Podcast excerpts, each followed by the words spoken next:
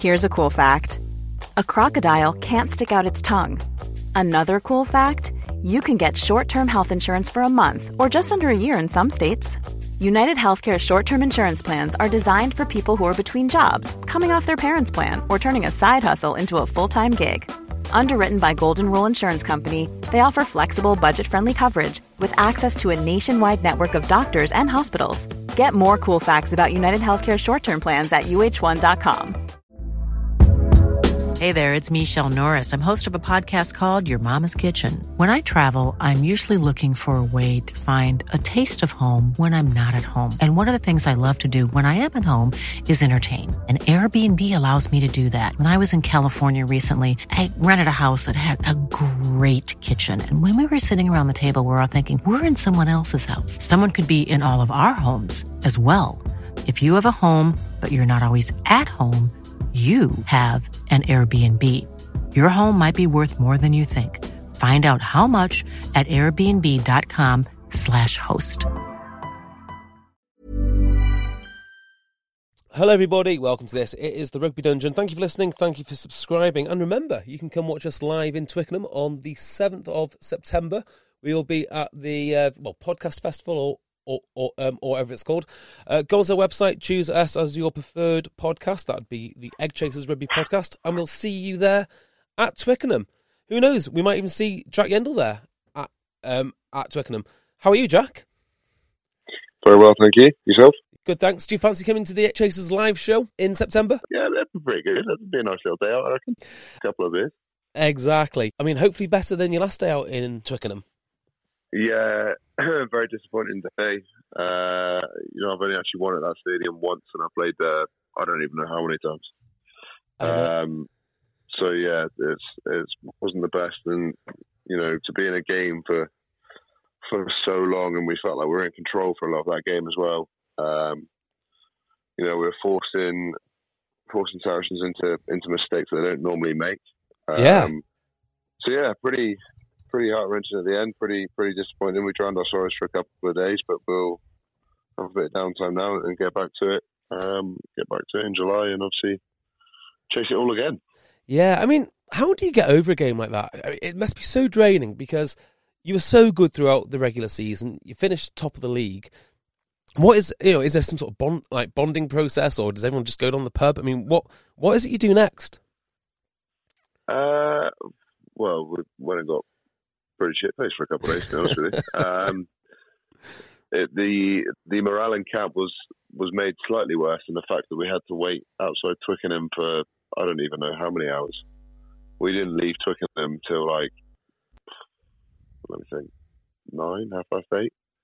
Basically, had to wait for Matt Kvesic to to he had to do like you know they did random urine tests. Oh, and, like, really? He, he came up and he was just so dehydrated. Like he must have necked so many bottles of water, and he just couldn't get enough wee out, so it took absolutely ages. Hang on, did he? And uh, did he hold up the whole team then going home? Oh yeah, yeah. And is Sorry. that? I, I mean, you know, part of me would think, oh, throw him in a taxi. We'll uh, we'll catch him later. Uh, was that was that because you wanted to leave as a team, or was it just one of those things? Well, yeah, it's just after a final, particularly after you've lost, everyone's a bit down in the dumps. You imagine. Yeah. To be so down in the dumps in a taxi by himself. Oh, the love, the love was, uh, we waited for him. Gave him a load of abuse, but it was all right. To be fair, there was there was beers and food on the bus. We actually went and da- did a um, did an emergency Tesco run as well to pick up pick up some more supplies for the return leg. So it, it was it was good. It was just obviously we would have liked to go back to um, to kind of catch up with the the lad, all the rest of the boys that were came up and supported us on the day, not just not just the team that travelled there, because um, they would have been on absolutely flying form probably. Plowing through the Friday night, all day Saturday, and then we kind of caught up with them Sunday morning. Mm.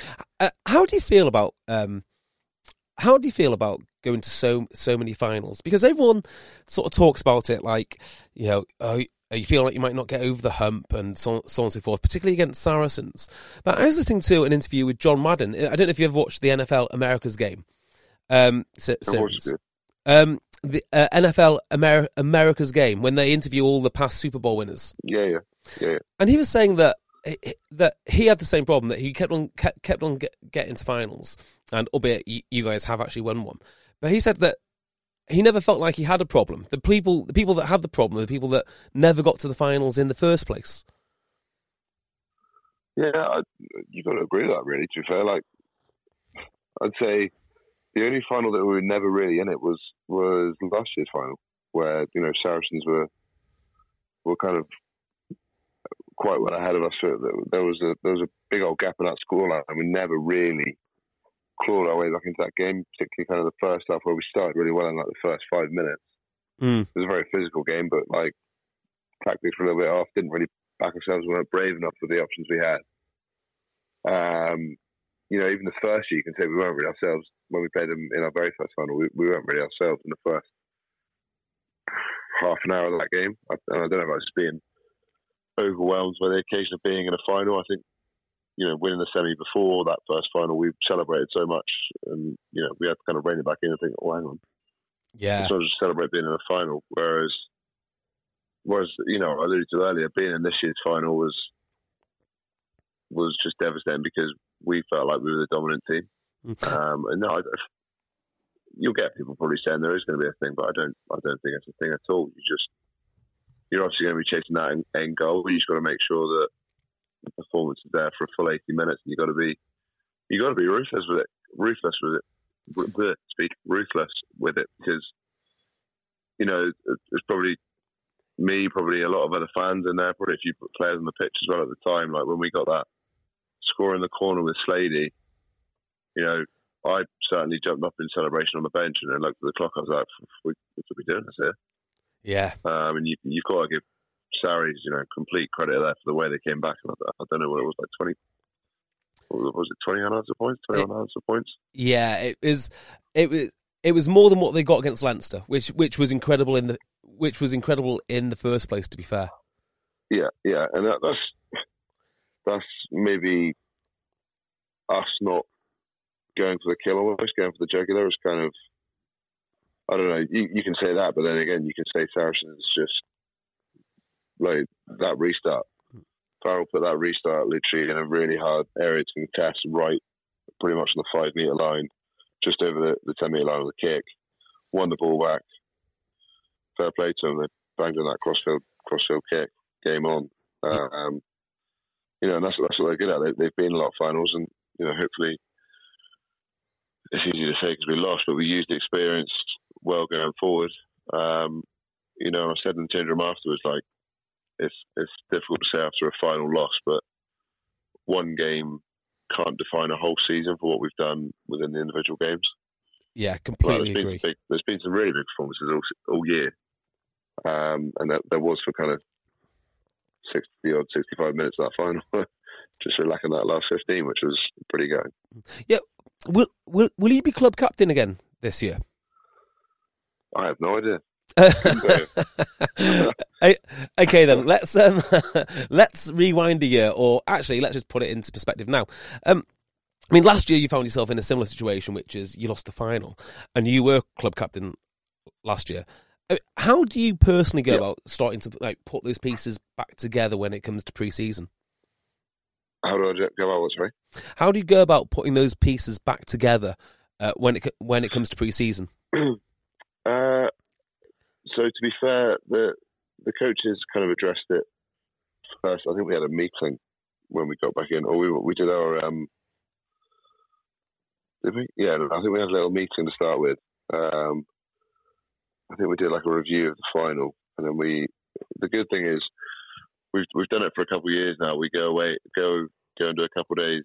Um, what was it called? We do a couple of days uh, away from Sandy Park. Yeah, a uh, um, bit of hot weather training abroad. That's what I call it.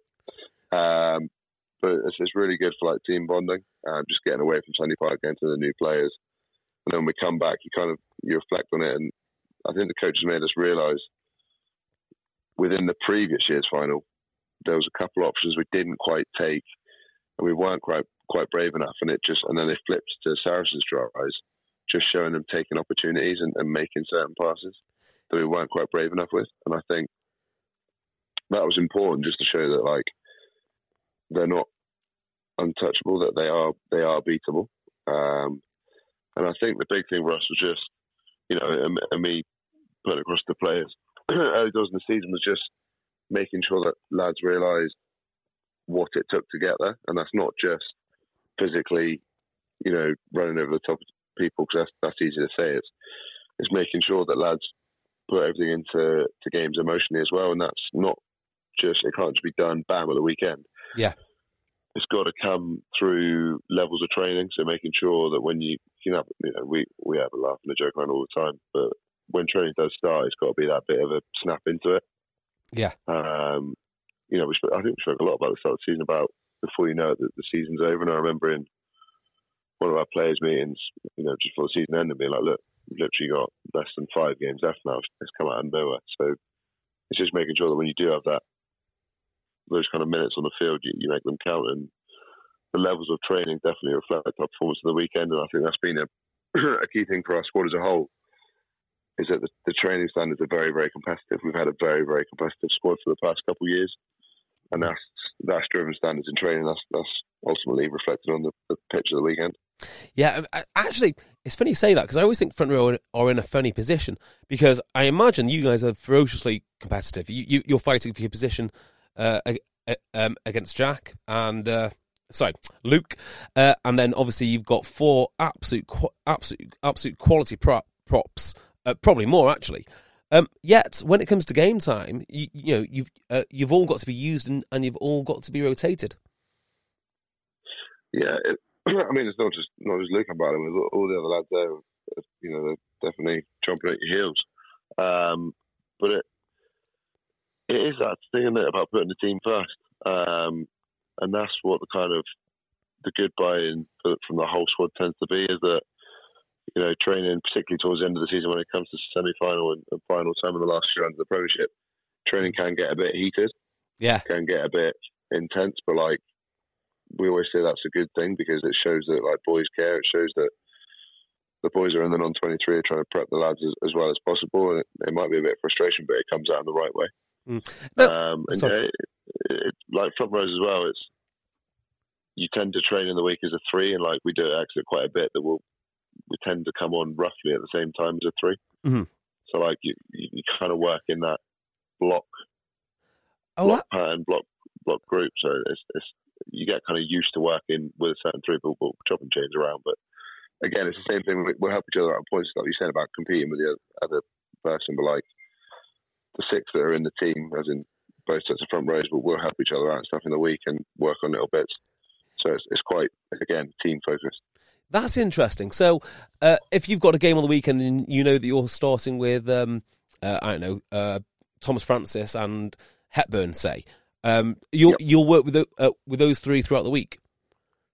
Yeah, yeah. So when, when it comes to, like, unit stuff, uh, as in scrum stuff, we'll, we'll as in, like, the the starting front row will work together on scrums, and then the replacement front row will work together. Yeah, I mean, obviously I'm playing at, at uh, lowly level eight, but even there, I mean, the banter that we have between uh, which side of the str- which side of the scrum is stronger between, like, the loo- um, the loose head side and the tight head side gets uh, gets pretty competitive.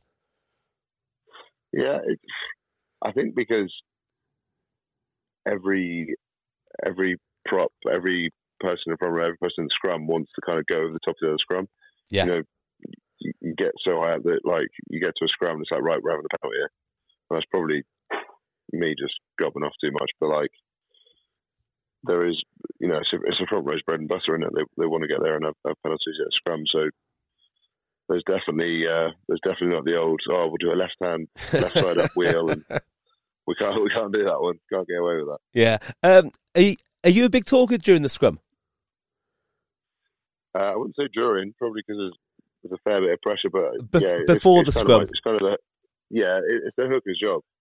So I'll probably be on repeat, so I'm really boring stuff. But go on, give some players. It, give give me an idea of some of the boring stuff that, that, that you might want to convey to me.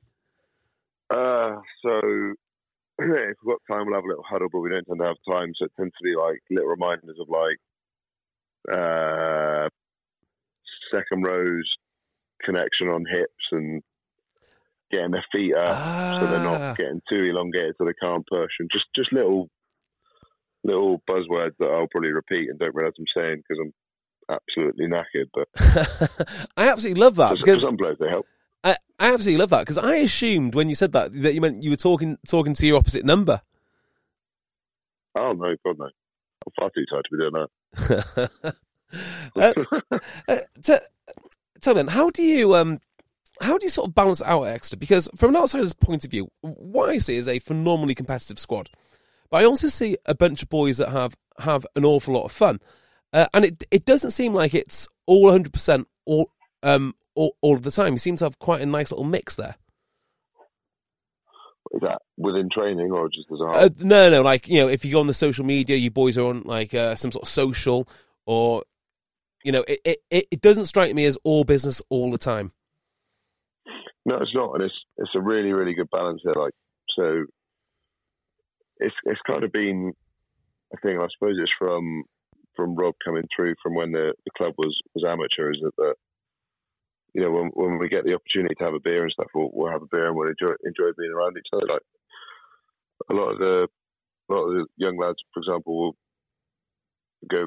Oh, I say young lads, Christ, ago. Um, I'm still young. Uh, a lot of the like some of the lads with our kids and stuff will go like nanos all the time. Like there's there's there's plenty of opportunities to spend a lot of time with each other, and it's like most boys won't live far from the club either. It's, you know, I'm ten minutes from the club. There's, there's I've got Olsey and Dickie literally next door to me. Um, you know, like I said earlier with the beer, like you get an opportunity to have a beer, we'll, we'll have a beer together. Um, but it's just making sure you can go out and, you know, as long as you're not injured and stuff, you can go out and have, have a go at it. But as long as you're ready to rock up on training on Monday and give it a go and, and get yourself as well prepped for the weekend as possible. Mm. Um, you know, that the they're not too bothered. It, that's certainly changed from when I first joined the club in terms of how loose the bus used to get. Um, you know, I tend to only be on special occasions now when the bus gets as loose as what it used to. But, you know, back then it was every pretty much every away trip, whereas now it's there'll still be beers, there'll be a few games and stuff, but it won't be as mental unless, no, no. unless it is a special occasion. But that kind of comes with how well we're doing as a club. Now, did you join the club before they got promoted? Because that's a long time no, ago. I joined... When did I join? I joined in two thousand twelve, the twenty twelve thirteen season. Now, the reason I asked that is because on your Wikipedia page, it said, signed from Championship ri- rivals Doncaster. I thought you can't Correct. have been, been been there that long, that you were Championship rivals. No, so, no, no, no. So I... Uh, well, how do you think I am? Jeez. Uh, no, I, um, I kind of went about it an alternative route, so I did... Uh, I didn't go to a rugby school or anything. I just stayed at my school for my sixth form. Okay. And um, just played my cult, Colts rugby at Crediton and then went university at U I C, which is now Cardiff Met. And then from there, went to Donny and then got full circle, came back down to Exeter. So it worked out terrifically well as I'm um, Exeter born and bred. I see. Yeah, so I I always find that fascinating when, when players don't have like a local club. They, you know, just go straight into pro- professionals. But actually, uh, Cardiff Cardiff Met is as professional a um sorry, or as club based university as you're pro- probably going to get. Yeah, no, it, it was it was good there because we, we had a very very good team for, the, for three years when I was there, um, and that was not just. You know, that it's not. I think now that I don't know if they run it as two separate squads. I'm not really sure, but so what? So you, were you playing league rugby? That... Oh. Yeah, yeah, league, league and the university league and the Saturday league as well.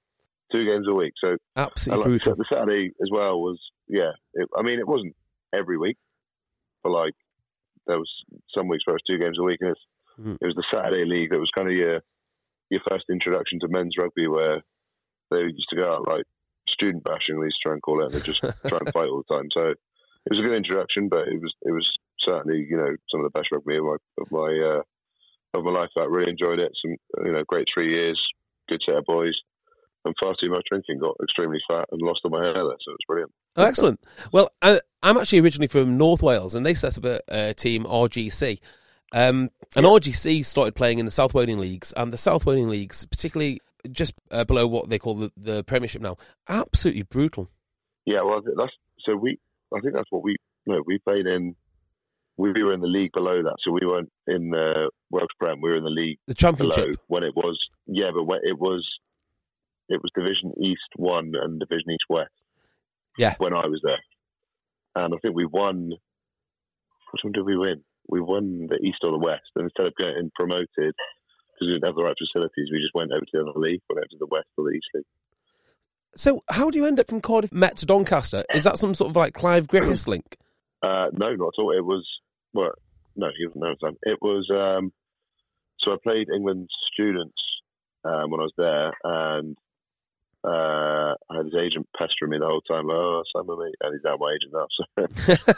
So. um, and to be fair, he, like he said, look, it's a, it's a bit of a trek away, but if you want to give it a crack at, at the championship, you know, they only had one other hooker there at the time, um, Steve Bowden.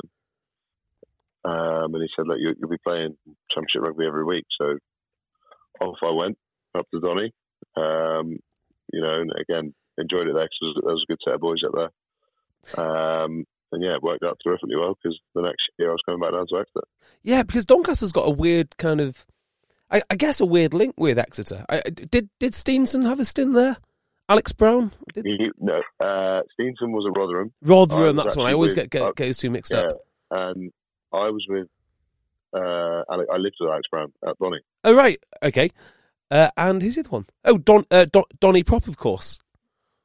Yeah, Tom Prattis. And I was there with Tom Francis, who joined us from university. He was over one hundred fifty kilos that, when he joined. That's that's absolutely, absolutely astounding, that. Um, my, he uh, was ridiculously big. Mind you, what's he now? Because he's still ridiculously big now.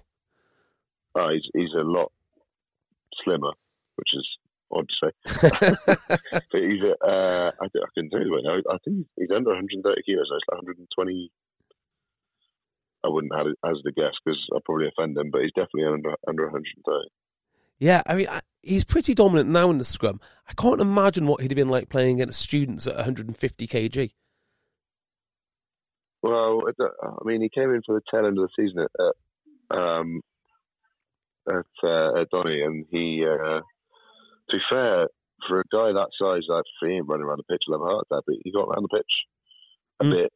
Not as much as what he does now, but he uh, was back in the in the old scrum rules as well, where it wasn't crouch bind, it was just crouch. Yeah. Crouch balls or crouch touch. Uh, um, he would definitely go forward and just wouldn't go backwards because he was too heavy. Yeah, I, I, I tell you what, in terms of scouting, because uh, I'm, I'm not going to lie, in the early days, I was a little bit critical of... Uh, of Thomas Francis when he first sh- sh- showed up at Exeter, and then obviously he made the Welsh team. But in terms of improvement, I mean, that guy's through the roof now. Uh, like, his involvement in rucks is, uh, you know, if, if if you actually tally it up, it's one of the highest in the team. Yeah, he, he's a busy guy. He just gets gets around the pitch. You know, that's, that's shown in the fact he's been picked for Wales for several years now. He's, he was a late call-up to the Lions tour. He, he's not just a prop that just stands there and pushes. He, he gets involved. Yeah, and would you put a lot of that down, because I certainly would do, uh, to the to the to the ethos which is installed at, at Exeter? Because that's you know that's the one thing which stands out for me. Exeter is how hard the front rows work. Uh, yeah, probably it's probably a fair reflection. Um, you know, the, the there's a big driver here of like um, work hard off the ball, and that's that's important things where it's like winning moments. So, for example, little things like working hard in a counter-rack flat out, working hard in a kick chase, you know, things that are off the ball that probably won't get noticed by, by some fans, but they make a difference to your teammates. Mm. Do you, do you, um, you know, that's, that's probably something he's bought into quite well since he's right. Do, do you guys have any sort of um, word for that? Because, you know, I uh, I remember a coach always used to tell us, uh, do the shit jobs, and the other one was uh, jobs that require no skill. Yeah, I think that's what, what did we say? Uh...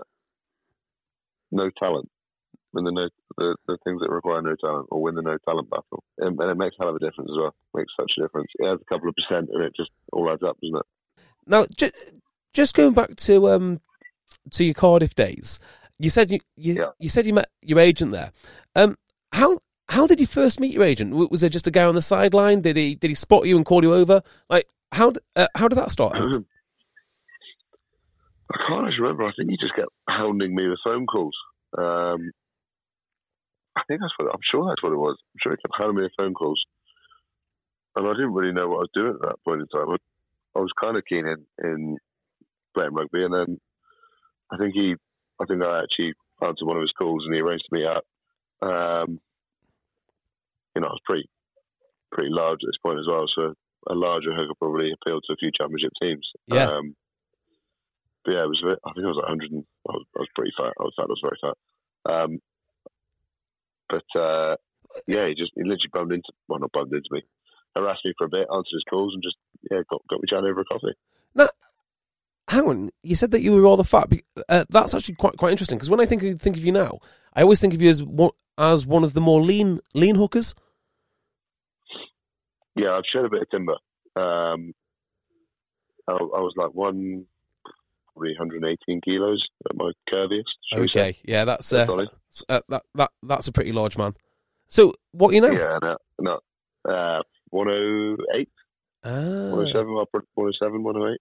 So if you hadn't met your agent then, what was the plan for you in rugby? Were you going to go go back to Devon, or you know, go and have, go and get a job, or what was what, what was going to what's going to happen next? I would have hoped to have picked up somewhere rugby-wise. Um, I wouldn't have been one hundred percent sure how, but uh, I hadn't actually planned that far. So he picked me up quite early. Yeah. As in within my final year at university.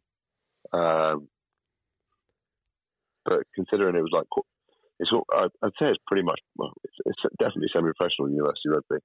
Mm. And I kind of got the taste for it in terms of like doing weights and, you know, playing a lot, training at decent standard, going up very good socials.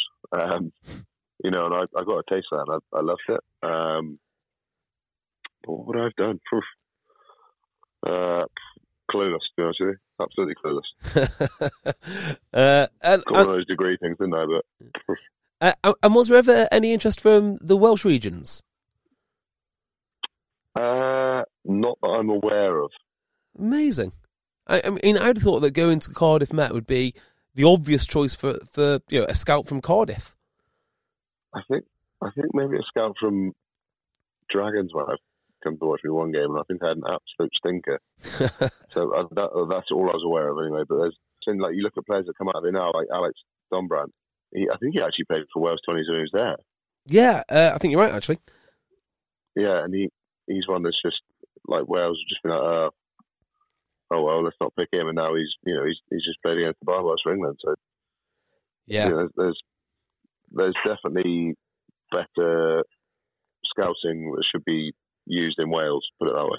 Now, this leads me on to something, right? Which I've always want, which I've always wanted wanted to ask you. Um, I'm watching you on T V. You've won the Premiership. You regularly, well, you've led your team to be uh, the best team in the regular season. Um, Ex- um, Exeter are one hell of a unit. That um, they're renowned for being led well, um, and England's hooker options aren't exactly stacked. Have you ever had a conversation with Eddie Jones ever? No, never spoke to him. I think that's. I think that, that is astounding. Uh, do you, do you ever think like, you know, I'm captaining one of the best teams in England, if not by some metrics the best team. Surely someone should give me a phone call at some point. Uh, yeah, I don't think I should have a phone call. Um, I would love to have a phone call, but I don't think. Uh, you know, I, I can't just demand one. No, you can't. Um, but I mean, there must it, be. It's, it's, but it, it, I think the big thing is about consistently performing at a high level. I wouldn't, I wouldn't say I've, I've kind of got that huge X factor about me in terms of I won't be a big like tackle breaker or well, I mean, I'll break a few if I can. Uh, um, but like, I think that's what they kind of look for is, is a is a is a, is a big kind of.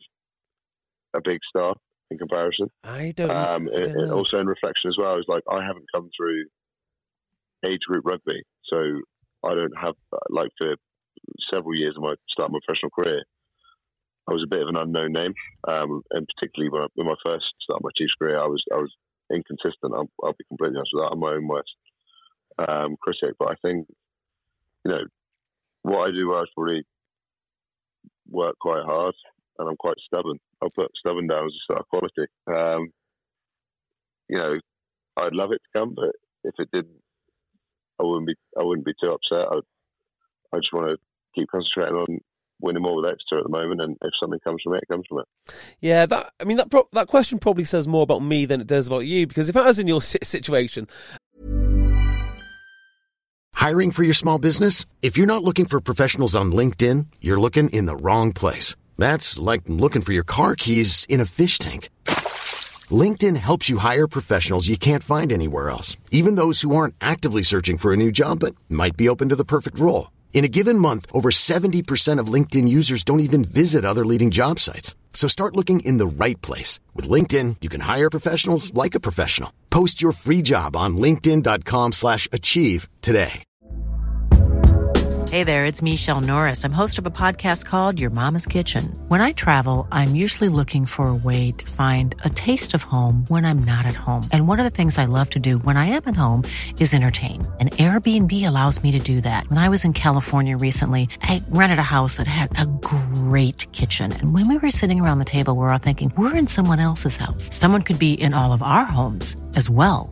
If you have a home, but you're not always at home, you have an Airbnb. Your home might be worth more than you think. Find out how much at airbnb.com slash host.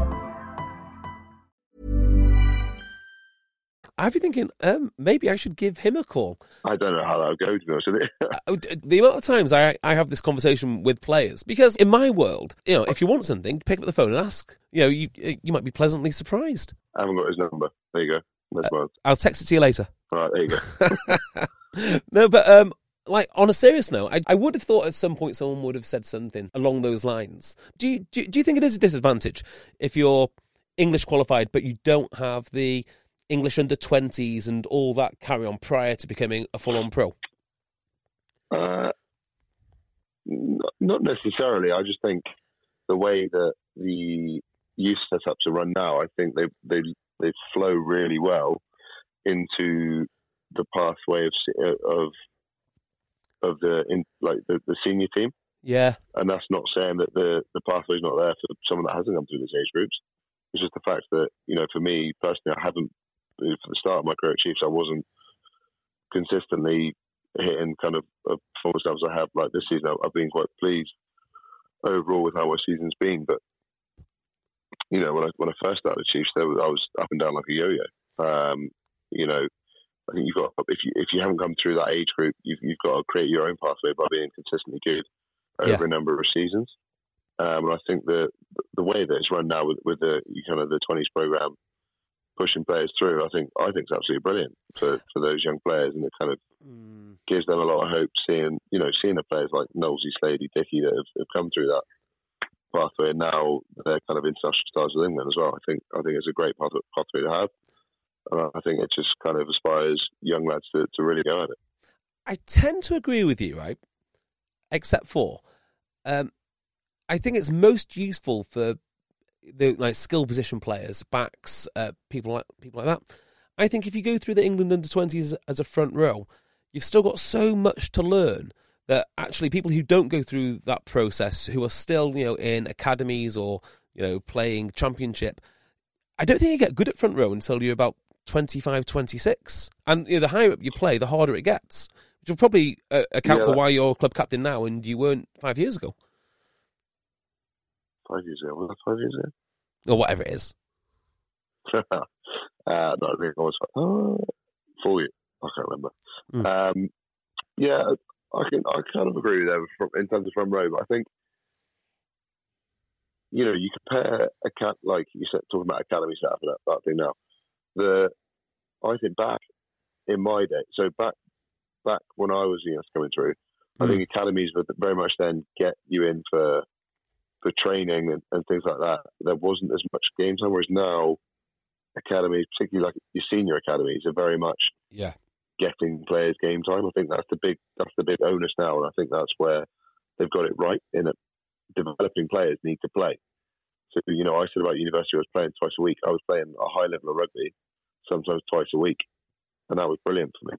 Yeah, that I, was that was hands down one of the best things for me. It's just going out there and doing it in a game environment. Rather, you can. It, it's like people talk about game fitness, isn't it? You can you can train all you like and run around all you like.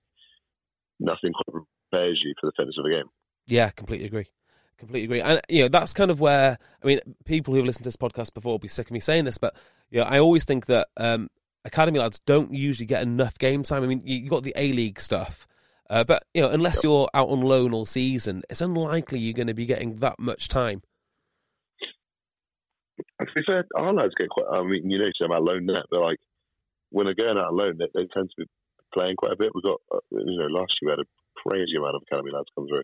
Mm. Um, you know, and some of them may be dropping down, you know, a couple of leagues, but they're going out and playing. And I think, like I said there, the important thing is that they go out and play. Mm. That is, you know, whether you have to drop down a league, whether you drop down two leagues, it's getting on a pitch and playing a game of rugby is the important bit at the end of the day. Yeah. Um, yeah. I mean, if you did it, if you did your career uh, um, all over again, would you still go down the path that you did, or would you be looking for uh, for an academy place rather than going to university? Ooh, that's a tough one. Uh,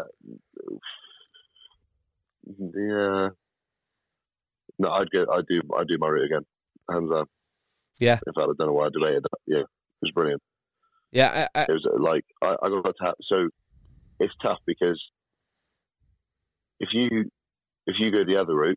And you say you get to like eighteen, nineteen, and you don't make the cut, you don't get picked up by, you don't get offered that senior senior contract. Yeah. What what do you, what do you do then? You know, you've got to then start all over. That's Whereas I went away, I had a had a brilliant, you know, Colt rugby was unbelievable when I played Colt rugby. That was so good. Like my Colt rugby, we had a good Colts team. Getting picked on by the first team players, drinking games and stuff, but like things like that, and like university, getting on the piss, having ridiculous socials, living with a house full of blokes, you know, your mates, you know, just just stupid stuff like that.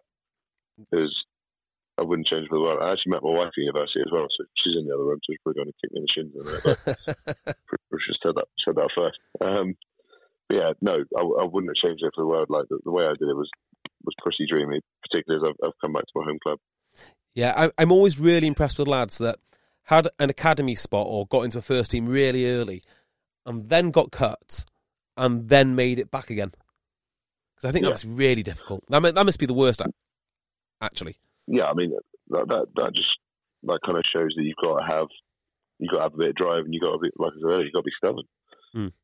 Um You know, one person's no doesn't mean that's a no from every single rugby club, every single director of rugby going. You just got to go out there and, and prove yourself. Um, you know, there, there's lots of players that happens to. You read all the time about, you know, players running clubs about getting let go on, on senior academy contracts. Um, you know, it, it, one door closes but another door opens. Yeah. What would what What do you think the most important quality is for a player coming into a, to a professional setup nowadays?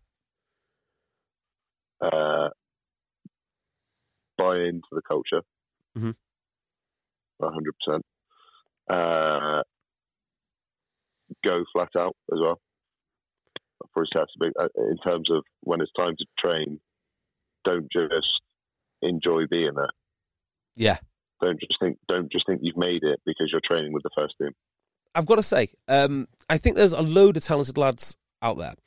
I've been lucky enough to interview a couple of lads who are, you know, twenty, twenty-one, not only just in the academy, but now progressing to England. One thing which always strikes me is uh, how well-rounded they are, like the maturity of them. I think that kind of shows where where they've come into, like you just spoke about, young lads coming through. I think that shows they've, they've come into a senior team and they've, they've taken everything on board. Yeah. You know, there's...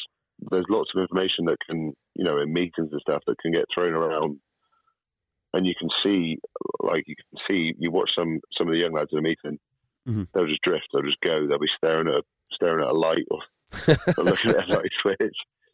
And don't get me wrong, some meetings can get a bit like that, but that's that's just that's just the meeting. But like, it, it's making sure, particularly, you know, I'm saying here is like a young lad coming through is that they they do take in that information. Mm-hmm.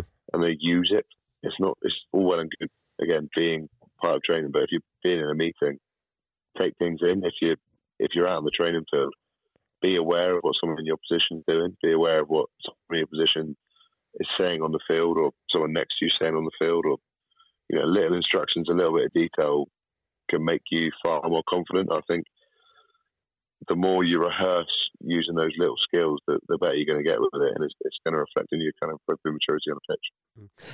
Now, how do you go about, because, I mean, obviously with the young lads uh, coming in, that's fairly easy. You can sort of set the standards and you know what to expect and you can tell them what, tell them what to do, so on and so forth.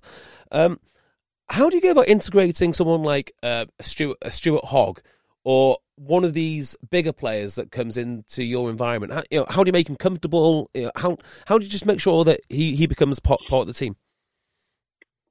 Uh, I don't mean exactly Stuart Hogg, but, you know... No, um, no, no, no, I know, I know what you mean. Um, for example, we had uh, Jeff Parling join us a couple of years ago.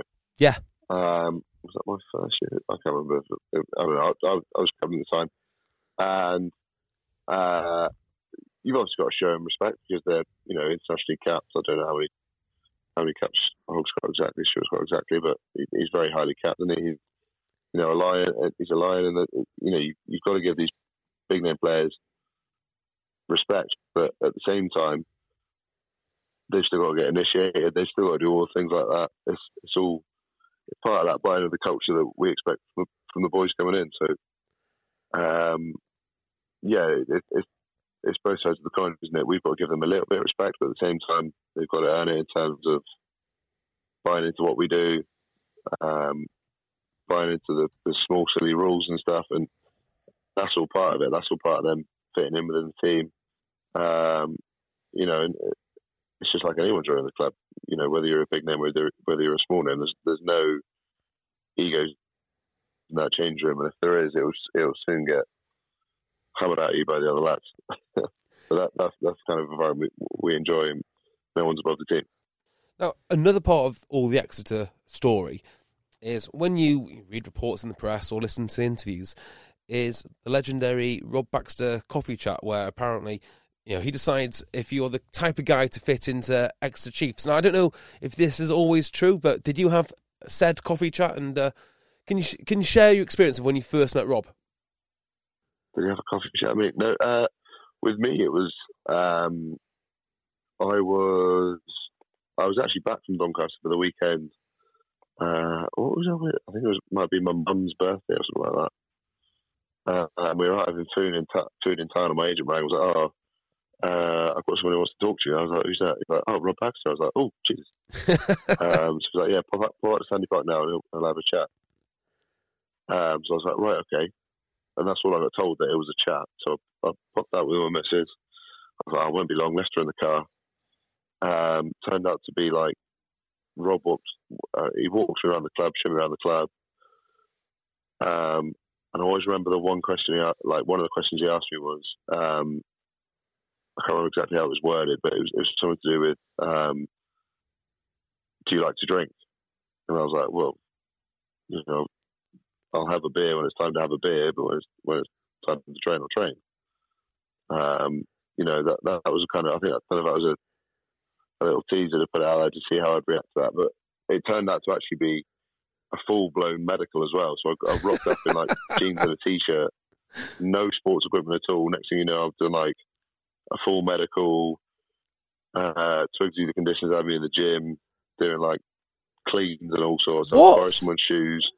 Borrow someone's shorts that were left lying around the change room. My missus out of the car. I was in there for like three hours. You're joking. Out in the car. Yeah, thank, uh, so, thank, yeah. Thanks for the heads up. Yeah, yeah. Kind of got lost in translation that one, but no. It, again, I was just absolutely over the moon to even. I don't know how I feel. So the... I don't know how I feel about that actually. Like, I, I don't know whether I think. Hang on, this Yeandle kid has come into my club without any kit. Like, you know, kind of like the t- like like like a P E teacher would go mental if he forgot got their kit. But then I don't know if I'd be equally as impressed if you showed up with no kit and then decided to do the cleans anyway. Oh no, I got given. I got. Get, I was like, well, I, I like we said, oh yeah, just do some stuff in the gym, and I was like, go, go get me some shorts. shorts. Go get me some shorts. Yeah, well, no, I, I, I obviously asked nicely. I was like, could I borrow some kit? Awesome. Um, yeah, but it was just it was just lost in translation. I, I just didn't get told I was doing a uh, doing a medical run. And did you have to run out to the car every you know, half an hour just to let your wife know know that you're going to do some cleans? Nah, she was all right. She was fine. Apart from I got there, she's like, I'm busting for a wee. Well, it worked. Yeah, and it worked out. Uh, and it worked out quite quite well anyway. Yeah, exactly. I, I was literally, I was absolutely buzzing just to be, just to be there. So you know, I, I wasn't even. I think a couple couple of weeks before that, I was quite close to actually re-signing at Doncaster for another year. So. Ah, I see. I uh, was uh, well. I hadn't had the offer, but I was I was contemplating it. So when you um, if I'm asking, when you joined Exeter, then I mean, was it was yeah. it explained to you like, hey, you're going to be second choice, you're going to be third choice, or we need cover, or you're going to come in as a starter? Like, what was the you know what was the deal that they were saying? Um, okay, I, this is why you're here. It, it, I mean, when I was there, it was. It, I, I, I wouldn't really say it's particularly me. I'd say it was with anyone. Is, is you've you've got a if you're a a kind of non-proven player, you've got to earn your stripes. Um, you know, when I was there in my first season, it was um, I think Chris Whitehead had started at the end of the season before Ooh. with Simon Alcott because Neil Clark had been out having a shoulder operation, maybe. Can't remember off the top of my head, but it was it was it was those three lads, myself, and Tom Gow and Dickie ah. were the were the five hookers there. So, I... um, so I, I kind of when I got there, I think I kind of got told straight away. I got told within a couple of weeks of the, within the season started. So I played a couple of A-League games, and I got told I was going to go on loan to Pirates. Okay, um, which it wasn't like a full time loan. It'd be like I'd get a text, send you down to Pirates for two days or, you know, one day, come back up. So I did a fair bit of driving up and down, up did, and down to Cornwall, but did you play for a couple of hours. Did you play without? Did Sorry. you did you play with Alan Paver? I did. Legend. Yeah, uh, that's the one interview that I've not had yet, which I really, really want. In fact, I, oh. I, I just sort that out in the next few weeks. Paves will talk to you for about six hours. He's absolute gold, that bloke. Uh, you know, he, he really loves it as well. Like, he's chatting straight away. He's like, "So, Jack, let me talk to you about something. What do you boys do at Malls?" He just comes straight up to me, straight away, straight in my ear, and then he's going on about his. Uh, just he's he's a hero of a bloke. He is. Well, I mean, hero. Most what was it? Most most ever championship appearances, which. Uh... It's quite something, isn't yeah, it? That is quite I think something. He's got like a, a hundred thousand championship appearances or something a, mental. About that, about that. Well, um, in small interesting fact, I actually, I actually played a game in, against Chris Whitehead. Was he? Yep, uh, he was playing ten for for for Kenilworth. Ten. Yeah, ten. This is about two years ago, a pre-season game. We took Didsbury Rugby Club down down to Kenilworth, and he just started started coaching, freshly retired from Exeter, and he played himself at ten. ten? Yep, ten. Jeez, he's lost his mind. Exactly, exactly. Uh, but Please yeah, that, tell me he didn't kick the ball. Uh, do you know what? I can't remember. We, uh, to be honest, we were we were too busy beating them. But uh, yeah, yeah, he played ten for a whole half or a whole quarter. Saving his neck, he obviously had to retire from Chiefs with a with a uh, with a neck neck issue. Yeah, uh, yeah, he was saying that. Um, I guess occupational hazard of hooking. It is. It's, it's not. It's not the most advisable position to play. Yeah. Uh, so after your medical, then, like, how long was it till you were pretty certain that you were going to get signed? I think I can't remember if I signed there and then. I think I might. Have, I, I actually can't remember to be honest with you. Uh, whether but, I signed that, whether I signed there and then, something came through. But it was, it was, it was definitely soon after. Yeah. Um. Yeah. It, it was. It was. It was very soon after, and I then had to think about the long drive home from Donny, trying to pack my stuff back in my car again. Now, let me ask you about um, something else this season, which I'm sure you don't want to dwell on, but uh, nevertheless. Um, Exeter in Europe, what do you think it is that, you know, you, you're just not as effective in Europe as you are in um, in the Premiership, and sometimes even against Premiership opposition? Do you, do you just think it's bad luck, or what would you say is the issue there? So...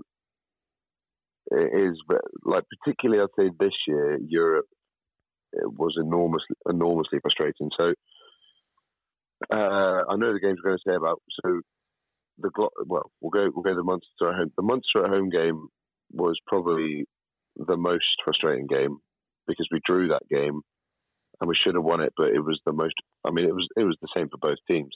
But the wind in that game was ridiculous. Yeah. Absolutely mental. Um, and I, I kind of think that spoiled the spectacle of what that game should have been. Um, and, you know, that, I'm still bitter about the, the last scrum of the game where I, I think it should have been a penalty, but Ooh. it doesn't. Yeah, what what happened last um, last scrum of the game? Because obviously you you you, uh, you remember it and I don't. Yeah, oh, I remember it. I remember it. It went right over the top of them, but it's fine. Um, can't let it go. But uh, you, you get this a lot, and it's, it's this question. Sorry, um, it's it's difficult because you want to get the balance across to to the squad that it is a step up, but then you don't want to go off tangent and start doing stupid things that we don't normally do. Um, because you want to you want to keep hammering home the way you play and the style of how you play, but you want to be a little bit more intense. So it's, it's, it's a tough balance to get across. And I think you can also say about the Gloucester at home game, which which absolutely stung us as well. Yeah. And again, monsoon conditions in that first half, and then just stupid, stupid errors in the second half killed us in that game. Um, you know, we gave ourselves an, up, an uphill mountain, an uphill, an uphill battle to climb. But I think we, it was the, the the pleasing thing was is that we didn't go down with our tails between our legs. Um, you know, obviously those, I'd say those results hurt us the most. The, the Munster and the Gloucester at home. Um, the pleasing thing was how we bounced back the following week in the Gloucester away game. And the back-to-back in terms of we went in and, and put in what I would say is the Chiefs' performance. Um, you know, very abrasive, very in-your-face. Set-piece performed very well. Um, you know, and it, it kind of gave us a, a do-or-die in terms of cast at home in the following round where we, we blew them out the park. And we had to go over to Munster. I think we needed... I think I can't remember what it was, but whether we needed... Uh, we need a bigger points difference Can't, to win that game. Yeah, you had to beat. Did you end up with a draw against Munster second time round? No, I think we lost away, but we because we had. I think I don't know if it was the amount of tries you had to score or something. Yeah, I seem to remember that you need that you needed quite quite quite a big points we, difference. Yeah, cause we, we, yeah, that was it. We kept having options to go for the post, but I'm a stubborn idiot, and I kept. Going for the corner. Well, ah, yes. Well, I'm, I'm, I'm stubborn and I back our set piece. Do you know what? I'm so glad that you mentioned that, okay, because this has been a talking point on our other podcast, Egg Chasers, for God knows how long. And it's something that I absolutely love about Exeter, and that's the fact that you continue to go to the corner. You turn down points. Uh, and I'd love to get some more. Is this a team identity thing? Was it discussed uh, prior to prior to season? Or, you know, do you decide that on the fly when when you're captain?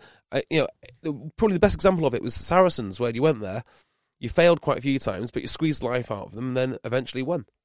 Here's my theory. I back our set piece. Uh, I back our quality. I back us to score. Um, you know, why take three points when you can end up with possession back in your half when you can bang in seven times, put the team under that pressure. And I think that's a big thing. It was pressure within the game. If you bang in seven points against a team, mm. they're going to feel the heat. Whereas if you if you kick to, and look, I'm not saying it's always right to go for the corner. Yeah, um, doesn't help that I'm a stub. I'm stupidly stubborn. Um, but you know, it, it it's about momentum in a in, in a game, and I, you know. Squeeze. It's it's like we we back our set piece and we also back our fitness as well. And yeah. like we, a lot of teams, was it Stuart Barnes or Oaks are too boring?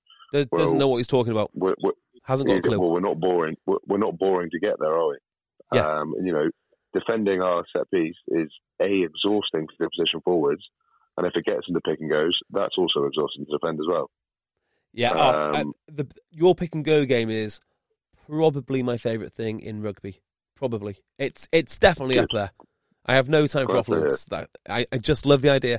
Because, like, I come from a sales background fundamentally, right? My um my day job. And I once met this grizzly old uh, sales guy who said, uh, never Uh, never get down when so when someone rejects you, because you know you you um, you're going to make you know one good call in ten. So every time that someone rejects you, you're one call closer to that good call. And I wonder, I kind of wondered, like, do you guys take the same attitude just because you lose a line out on the five metre? Well, it doesn't really matter because you're going to score three in five anyway. So you're only so you're one closer to the one where you do score. Well, the, the, exactly that. Like, if if we're not going to bang in the mall, we're going to bang in the pick and go. Yeah, that's that, that's the science behind it. Like, if we're not going to score the mall, well, we're going to be within a couple of metres. We're going to score a pick and go. Now, when you get to those five metre channels, I imagine that there will be a sort of confidence within within the team. It, are those the areas of the field that you feel most comfortable with? I think the confidence just comes because the, the, the confidence comes obviously because we scored a lot of points in it, but the confidence comes because we practice it a lot. We we back our, like we back our drills. We back what we do. Mm. Like being being confident in your role gives someone else around you confidence as well. Being confident of what, what's going on as a pack allows everyone within that pack to be confident. Yeah. If that, if that makes sense, I'm explaining that very well. Yeah, because I, I think the confidence from individuals allows the collective to be confident.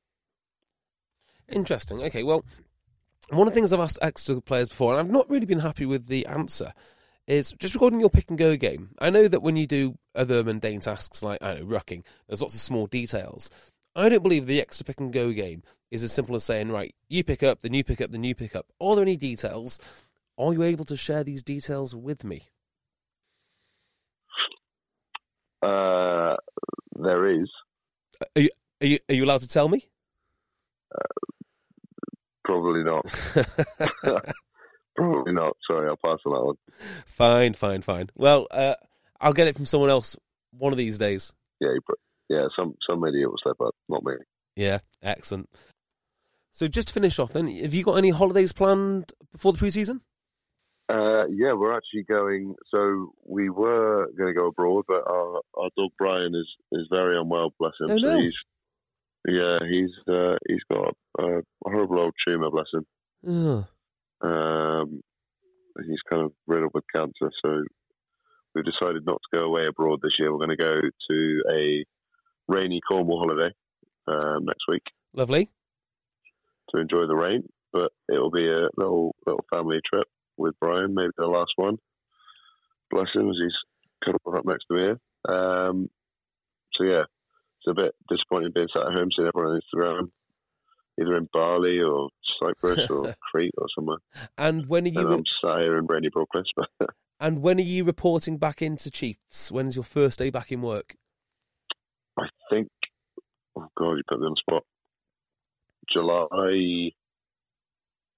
Well, it'd be five, we get a five-week break, don't we? So when do we finish the final first? July the eighth. Oh five yeah, it's usually final, yeah. It's usually first week. Uh, are you back in first week of July? Whenever it's five weeks from the final, uh, yeah, it'll be the eighth, July the eighth. Well, mate, I'm um, I'm going to say it is a break, very, very well deserved. Congratulations on yet another great season. Even though it's not quite the way you wanted it to finish, it's still another great season. Um, where can we find you on? So- it. Thank you very much. Uh, where can we find you on social media? Uh, well, I'm, so, I'm just huge on social media. Um, Instagram, Instagram's probably the go-to uh, for my maybe once-a-month post, but that, that'll be the go-to. Okay, and we can look forward to things like uh, you ordering drinks in Wetherspoons using the app and all that, uh, and all that kind of carry-on. Yeah, because I'm mental. With two kids, I go all the time. Exactly. Exactly right. Well, mate, th- uh, uh, thank you so much for coming on, and uh, we're gonna have to have gonna have to have you on again some uh, sometime. Thanks for having me. Cheers, mate. Hi, this is Craig Robinson from Ways to Win, and support for this podcast comes from Invesco Q Q Q. Invesco Q Q Q is proud to sponsor this episode and even prouder to provide access to innovation for the last twenty-five years. Basketball has had innovations over the years, too. We're seeing the game played in new ways every day. Learn more at Invesco.com slash QQQ. Let's rethink possibility. Invesco Distributors, Incorporated It's the Kia Summer Sticker Sales Event, so give your friends something to look at, like a B and B with an ocean view, an endless field of wildflowers, or a sunset that needs no filter. Make this a summer to share and save with a capable Kia S U V or powerful sedan. See your local Kia dealer or visit kia dot com to learn more. Kia, movement that inspires. Call eight hundred three three three four K I A for details. Always drive safely. Sale applies to purchase of specially tagged twenty twenty-four vehicles only. Quantities are limited. Must take delivery by seven eight twenty-four.